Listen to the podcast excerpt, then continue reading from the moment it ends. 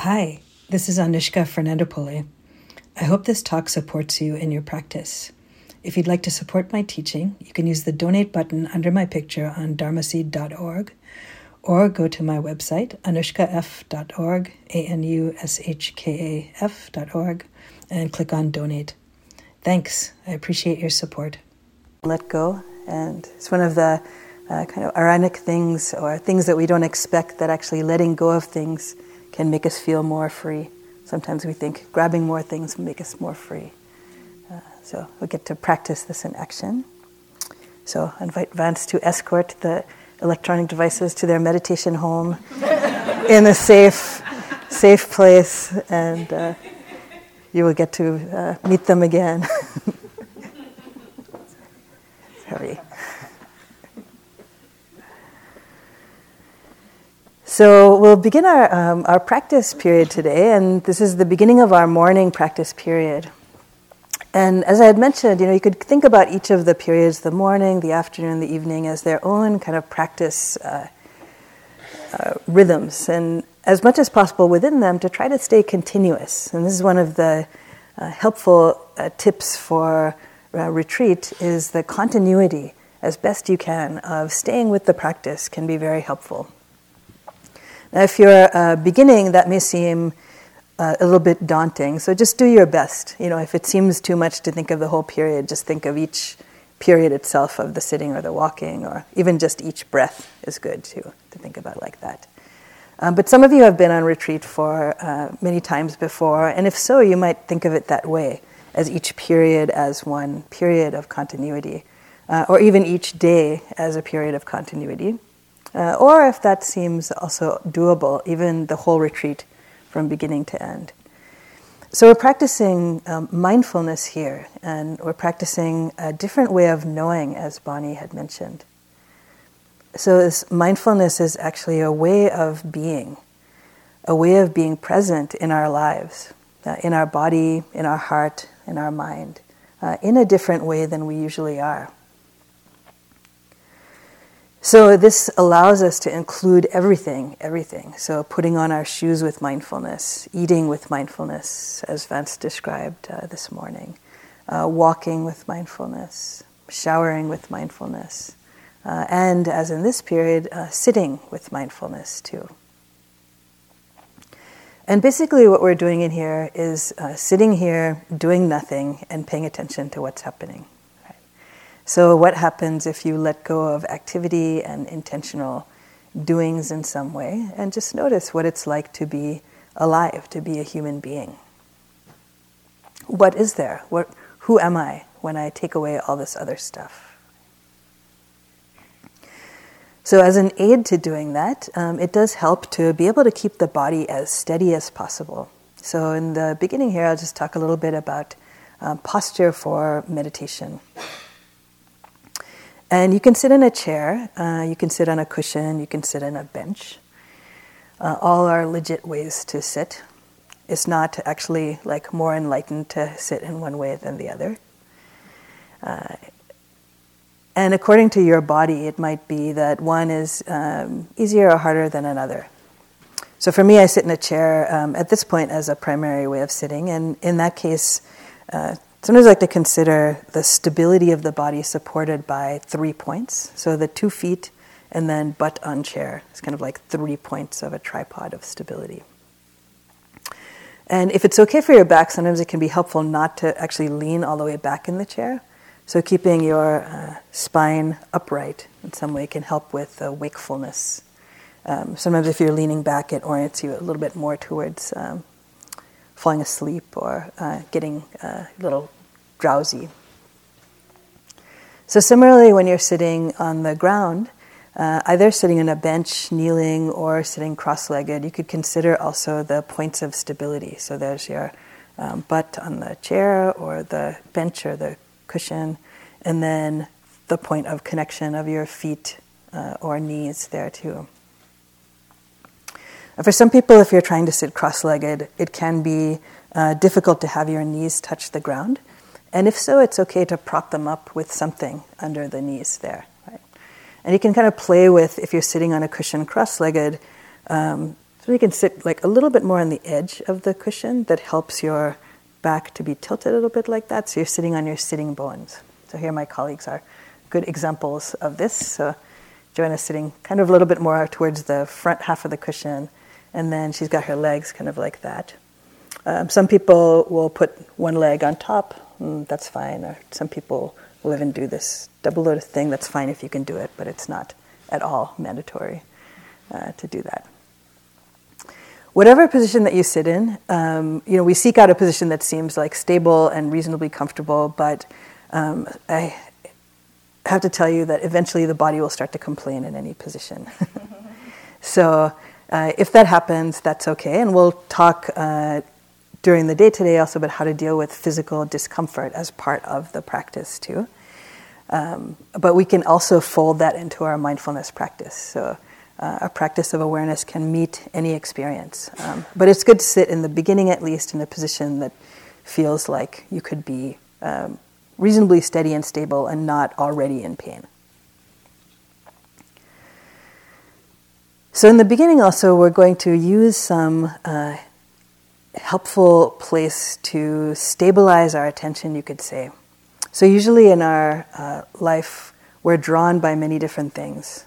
By our phones, which we just let go of, by someone calling us, by some work, by this and that. We're at first going to try to gather that usually very dissipated attention together. And one way you can do that is by bringing your attention to one place, kind of an anchor, sometimes we like to say. And one of the anchors you can use is the experience of breathing. So it's a good one to use because while you're alive, you're always breathing, so the breath is always there for you. And it has some rhythm to it of feeling the in-breath and feeling the out-breath. So in the beginning here, what we can practice with is just bringing the attention to just noticing yourself breathing, so feeling the direct sensations of the breath in, out. Then what is likely going to happen is that the attention will go to something else. And as soon as you notice that, you can notice that, and then bring the attention back to feeling the breath. And this might happen like 1,000 times in one meditation period. That would be extremely normal and okay. And this is partly why it's called practice. Just kind of come back and come back and come back. So in the Buddhist psychology, what we call our life is made up of 6 different experiences that play out in rapid succession. And they're happening in such a way that it feels like everything is solid. It feels like there is a inherent reality to everything. But actually there are moments of these different sense experiences. These sense experiences are the 5 that you learned in kindergarten. So seeing things, smelling things, tasting things, hearing things, touching things. And then the 6th sense door, it's considered also a way for sense experience to enter, is the mind.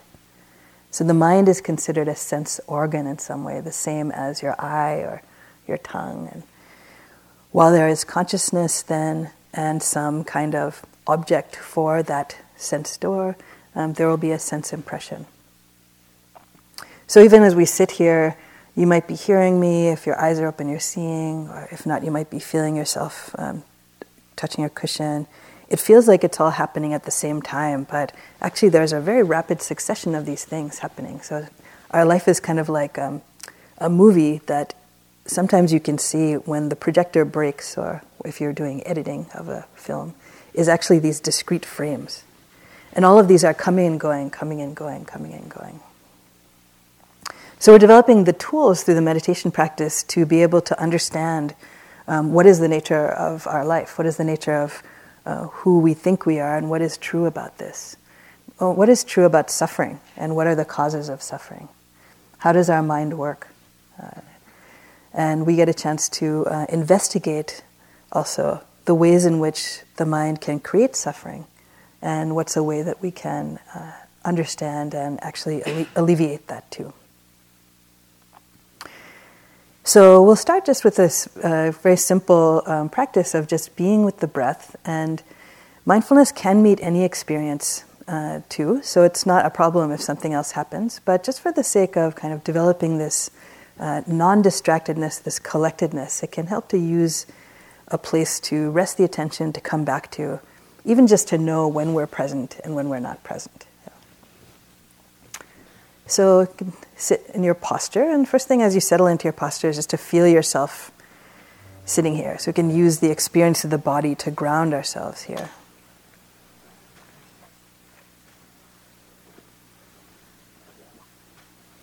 So that means as simple as just feeling the pressure of your feet on the ground or your connection to your chair or cushion or bench.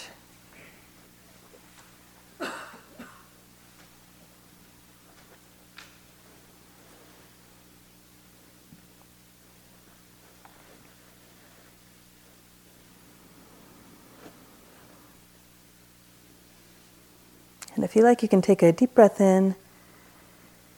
And as you exhale, just try to relax into sitting here, into being present.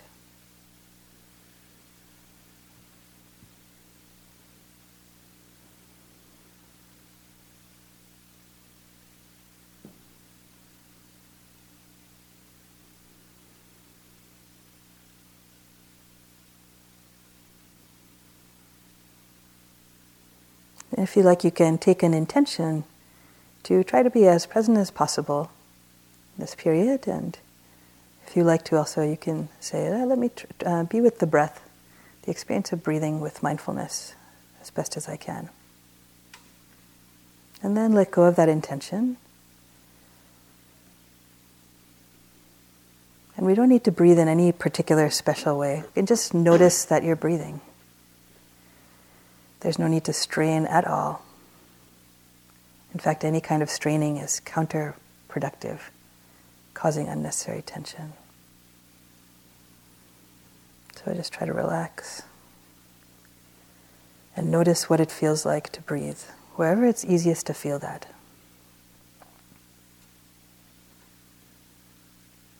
It could be in feeling the rise and fall of the chest. It could be in feeling the expansion, contraction of the whole body. It could be in feeling the air at the nostrils.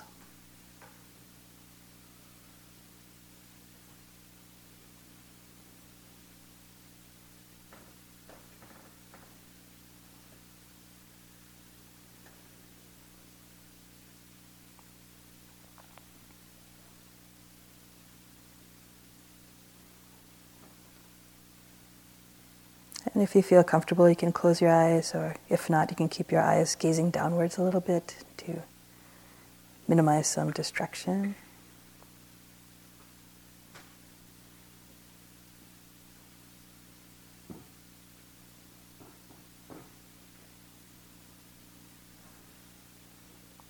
If it's helpful, you can also try using a very light mental note to help frame what it is that we're being present with. So breathing in, and breathing out or out. Just very lightly labeling it as it's happening.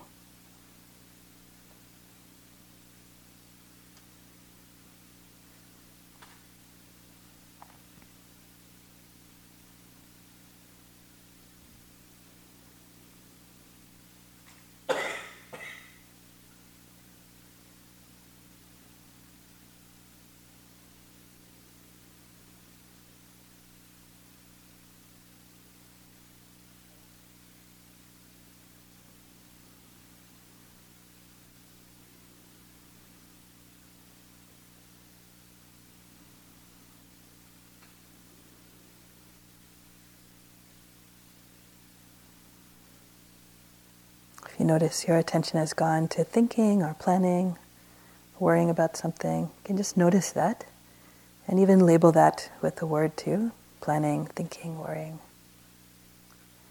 Try to let it go and come back again to being with the experience of breath.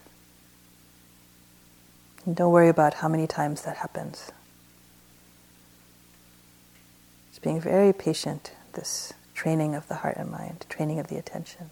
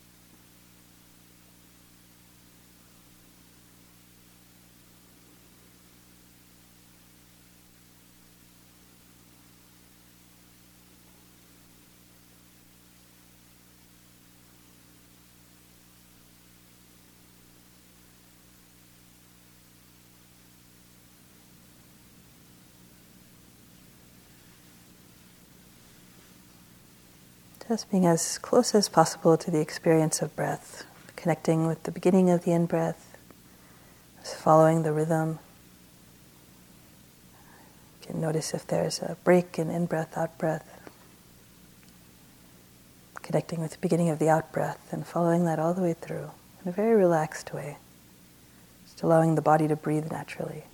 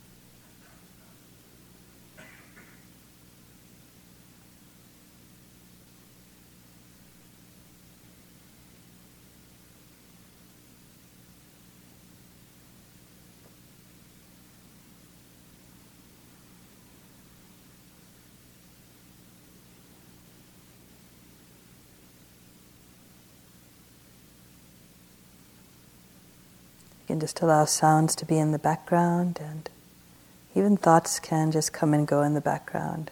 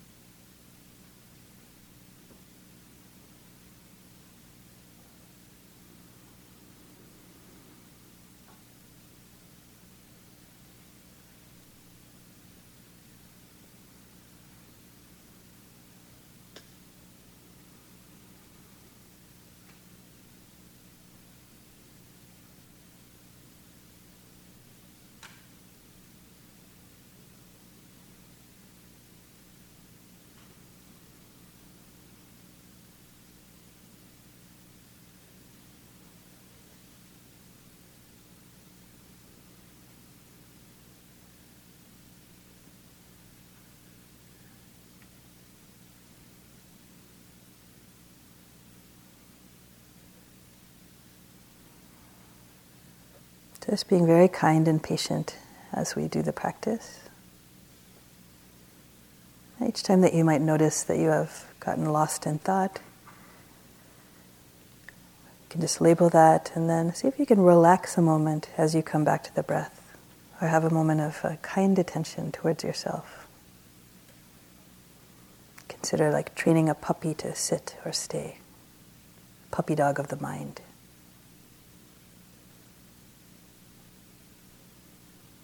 Certainly it will chase things or fall asleep or scratch, but just very patiently come back again.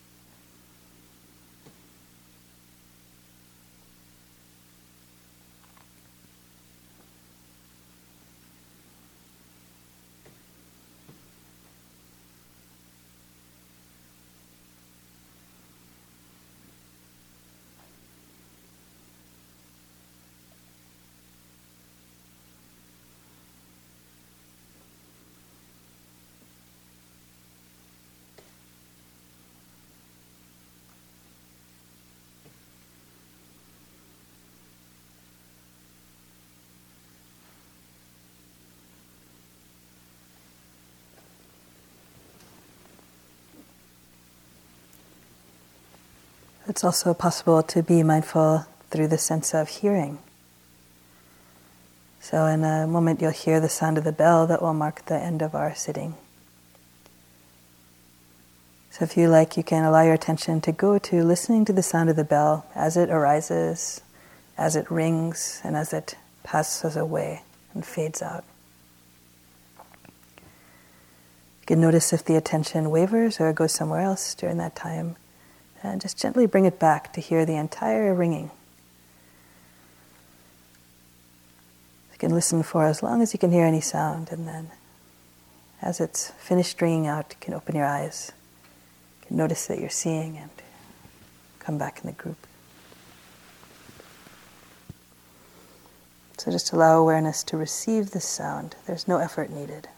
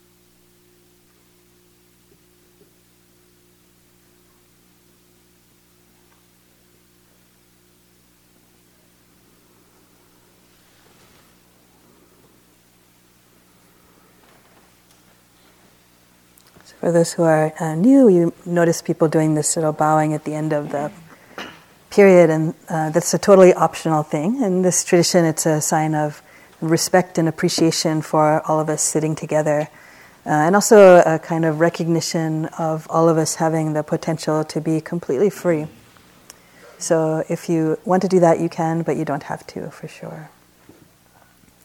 So today we're practicing being embodied in all different ways, and I think particularly for us as people of color, there's something radical about that. You know, we receive a lot of messages in subtle and not subtle ways about our ability to be here, you know, about our ability to be here in full presence and dignity as human beings.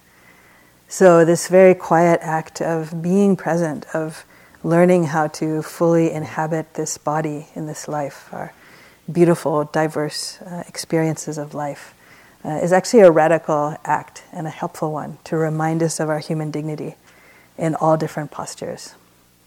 So we do this in the sitting posture, and then also as another primary and important meditation practice in walking practice. So Joanna's going to give us some helpful instructions about that. And she's going to do that when she can figure out how to turn this on. This thing is mute or not.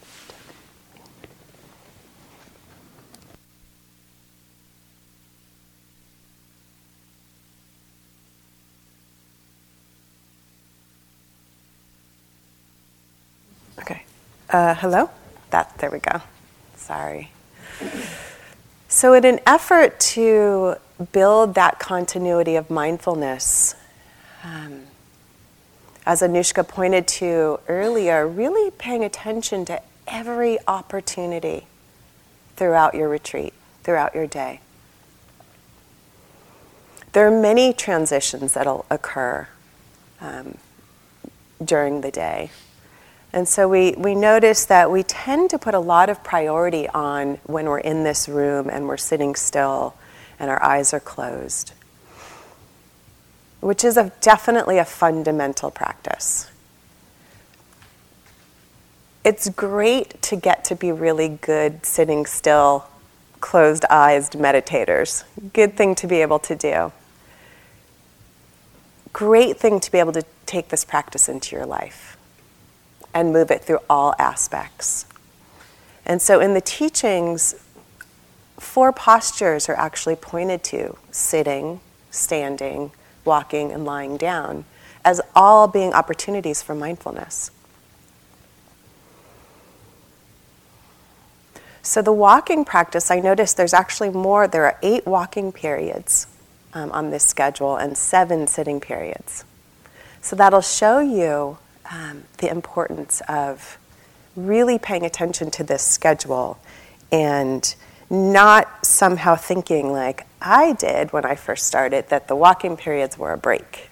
That was a great time to get tea. It was a great time to check that my room was still there.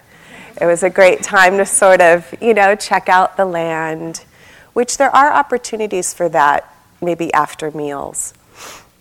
But really, again, to build this stabilization of the heart and the mind and to build this continuity of practice so that it's something that is offered to us at all times of our life. Right now, we are strengthening that muscle. The walking practice for me has actually been my most fundamental practice on retreat. There's something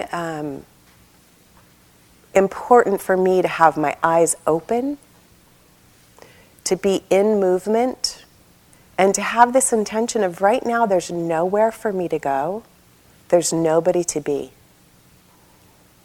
I am just living in this human body, I'm moving through this world. My eyes are seeing, these senses that Anushka was talking about. My eyes are seeing, my ears are hearing, my body is sensing, my nose is smelling. All of these things all arising together at the same time, and I can still be mindful. So this is what the walking practice truly offers. So I want you to really take and realize that it's important. And we'll often say most statues that we have of the Buddha, he's sitting down. So somehow that was what got instilled as the practice. But walking happens too. I'm going to tell you a really short, little, tiny, gross story. That when I was on this retreat that I was telling you about in the mountains, we couldn't flush toilet paper. So I had to go fishing quite a few times for that toilet paper because that was where I lost my mindfulness. I lost my mindfulness at that point in my daily life. And I think walking can be like that also. We lose our mindfulness because we're getting somewhere. And when we get to that place, we're there and then we can pay attention again. But we often lose our mindfulness in getting there. So even when it's not a formal walking period, paying attention when you're walking to the bathroom, paying attention when you're walking to the dining hall. And I'm going to actually show you what the walking practice looks like. But I just want to lay down that the foundational import of this practice. So what I'd like to do with you right now is I'm going to have you stand. We're going to stand together. But I don't want you to miss a moment of what it takes to stand. Noticing that first is going to be the intention or the idea or the thought. I'm going to stand. And it goes to the brain very rapidly, like Anushka was talking about. And then suddenly we're up and we've lost all knowing about what it takes, the muscles, the joints, the gravity. And so really going as slow as you need to. We're going to take our time even in the standing because I don't want you to miss each opportunity of change and transition between each quote-unquote practice. Letting it all be practice. And then if we have any aches or pains, for some people, it is harder to stand. So just the awareness of that. For others, it's very effortless. The awareness, the cooperation it takes with our neurology and our thinking and our whole body.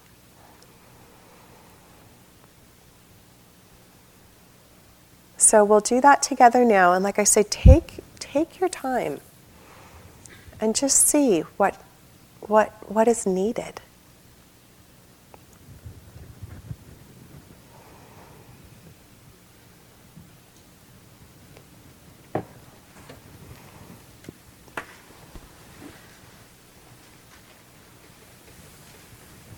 I mean, the reality is it could take all day to stand when you really pay attention.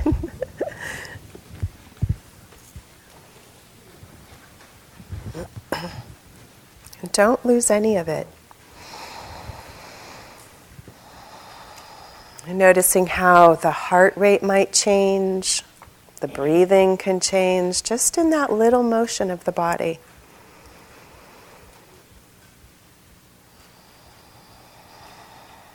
Once you're standing, just closing your eyes for a moment, just checking in,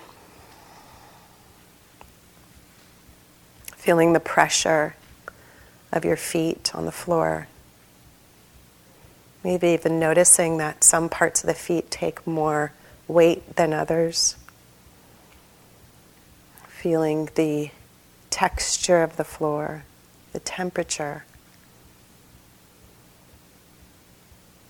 the pressure of the contact. How your arms are hanging. And just the mere miracle of our standing forms.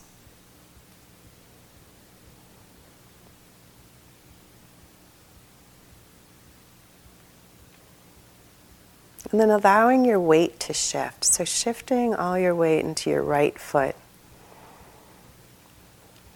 Noticing how balance comes into play. Shifting enough where your left foot almost lifts off the ground.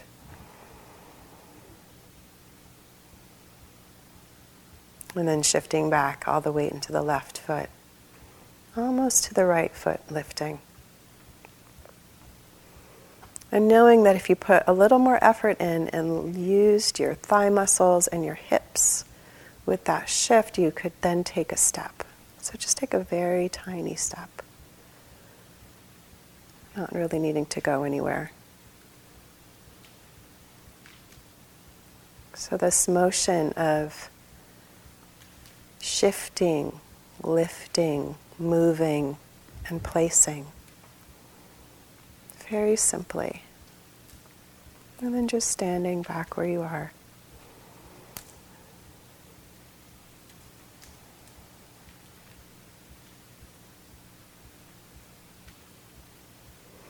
So for me, I'm going to just walk a path of about 20 steps. You can pick your path length, but about 20 to 30 steps. And then coming to the end, sometimes pausing, remembering, practice of remembering, and then just turning around and walking back. Moving, shifting, placing. Now our eyes are open, so we're seeing things around us.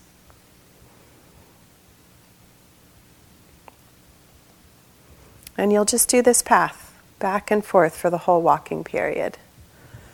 I'm going to invite you to, again, with full awareness, sit down. And I'm just going to explain one more thing, and then we'll go out into the practice.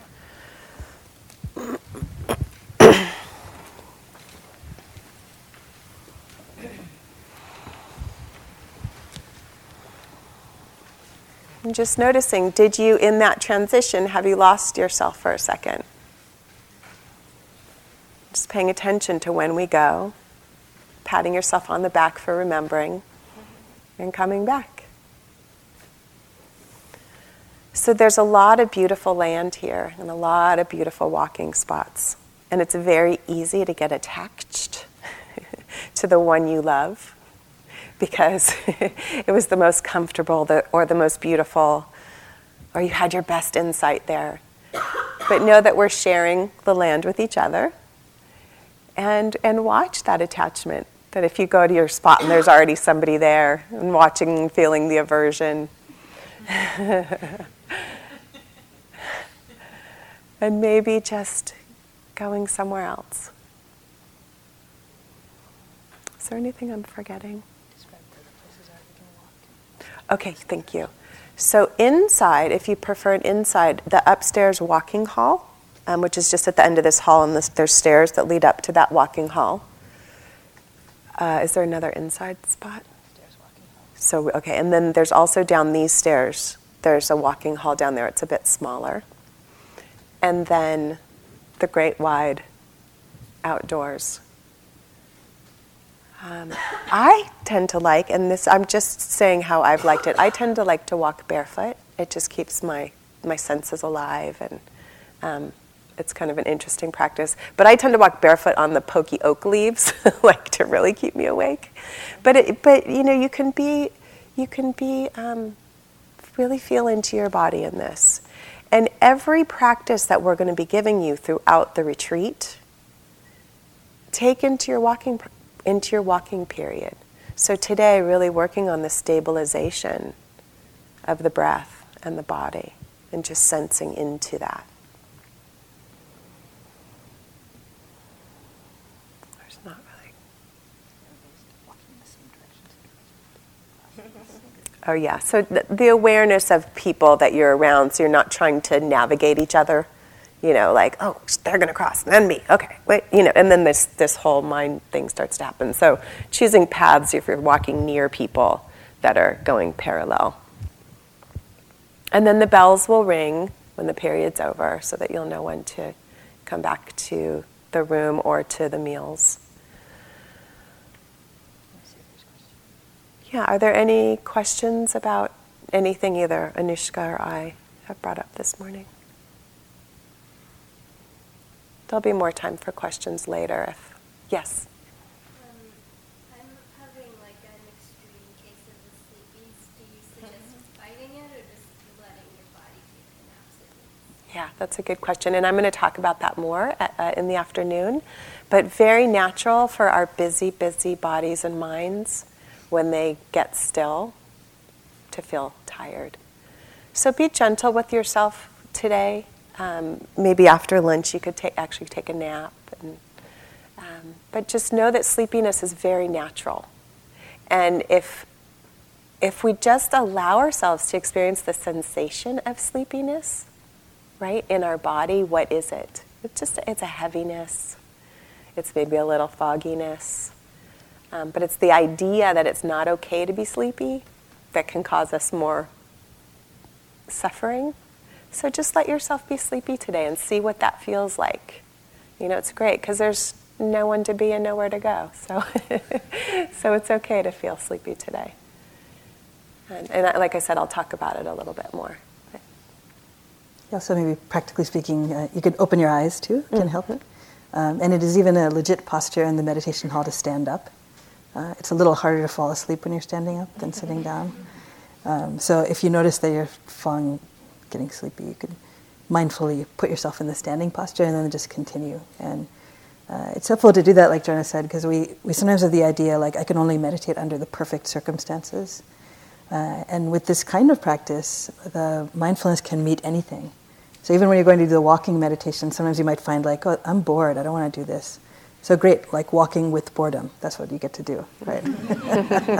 Or, you know, the monkey mind's like restless, like Joanna said, like, oh, I want to go look at all the walking paths or look at people's shoes or something, and you're like, all right, I'm going to go walking with restless mind. That's what it is. So we're learning to not be driven by the monkey mind and all the different moods and ideas that come through too.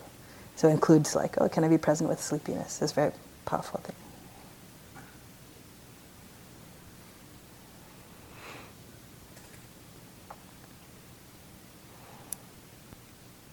Good. Walk. And pay attention again to the transitions. It's very helpful. Thank you.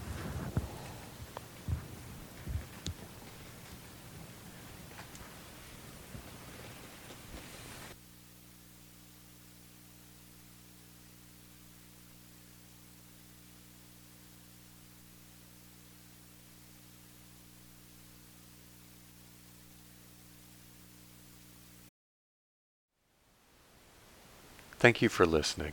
To learn how you can support the teachers and Dharma Seed, please visit dharmaseed.org/donate.